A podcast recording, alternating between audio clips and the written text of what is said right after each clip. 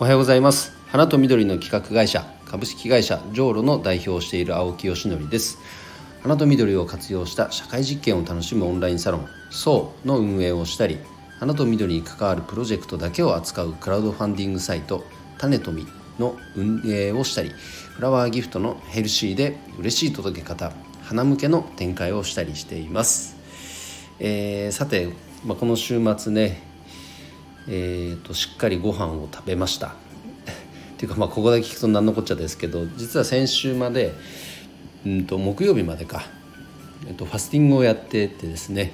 えー、12日間あの準備食回復食も含めてね12日間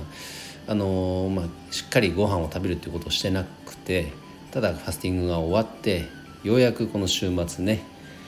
えー、と元の食生活に、まあ、戻せたのでまあ、ここは自分へのご褒美ということで妻にもちょっとリクエストして、まあ、餃子とか、ま食べたいものを用意していただいて、まあ、本当に満たされた胃袋が満たされた週末を送ることができました。そしてずっと我慢してたお酒も、えー、いただきましてね。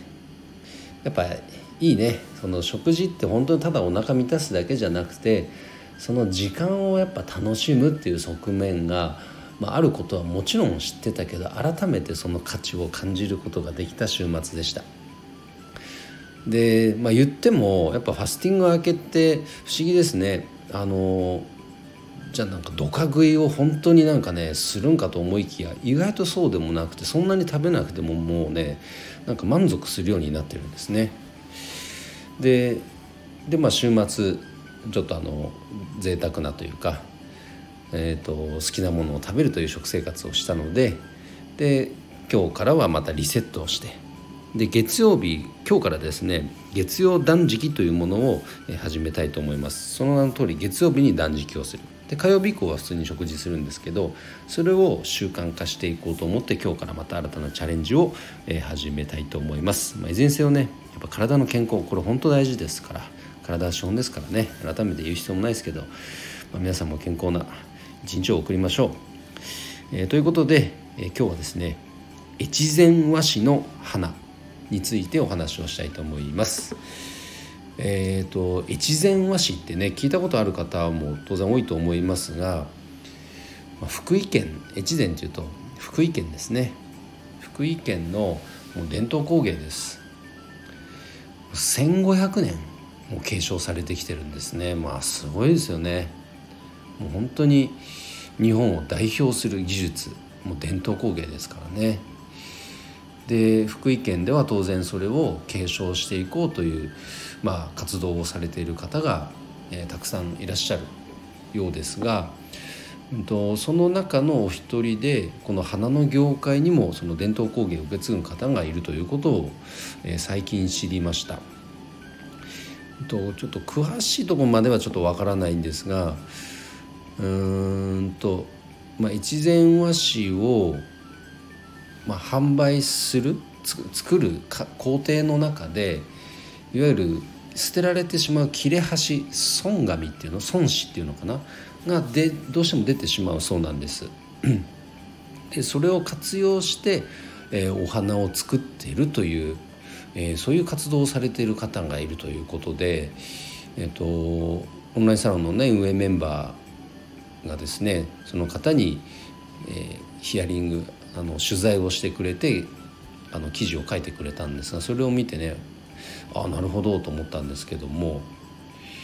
えーと、日本和紙日本和紙クラフト協会っていうのも設立されてるそうですね。2017年の7月に。えー、なんか目的とすると越前和紙の魅力を広めて消費拡大を目指す。それを目的にま活動されてると。で和紙ってねあのよく出回ってる和紙ってあれは本当の和紙じゃないっていうことはなんか僕も聞いたことはあります。和紙風にしているだけであって本当の和紙っていうのはそんなにそもそも量作れないんでね、まあ、あとはやっぱりその和紙の需要自体がやっぱ減少し始めてるので、うんとその文化をやっぱ受け継いでいくっていうのは簡単ではない。でもひょっとしたらこれは海外の方が需要があるのかもしれないですねこの和紙の技術っていうのは。それほどやっぱり日本の一つの美も文化ですからうんなんかこう可能性はものすごく感じています。でその技術を活用してその捨てられてしまう切れ端これを活用してお花を作ってるというあこれも素晴らしい活動だなと思いました。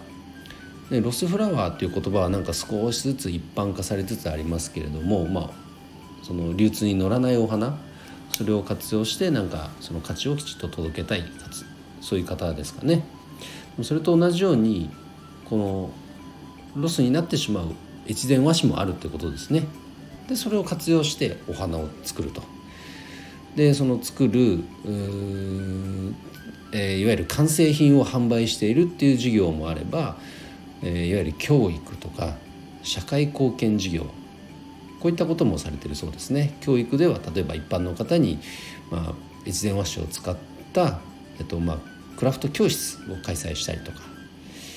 社会貢献事業では子どもや高齢者障害者の方に和紙のものづくりの楽しさを伝えるこういうことをされているそうです。で今度なんかこの教会の方とも、え、お話しする予定にはなってるんですけども、まあ、やっぱりこのはやっぱりこの花の可能性っていうのも改めて感じました。この和紙という技術とお花っていうコンテンツが組み合わさるとあなるほどこういうこともできるんだっていうのはねすごく勉強になったのでちょっと僕ももうちょっと情報収集したいと思います。えっと、ぜひね一度皆さんも越前和紙花で検索してみてください。もしくは日本和紙クラフト協会、うん、こういった素晴らしい活動もあるんだよっていうことが是非多くの方に知っていただきたいので今日は紹介させていただきました、えー、それでは今日の配信は以上で終わります。今日も一日頑張ろう。青木よしのりでした。バイバイ。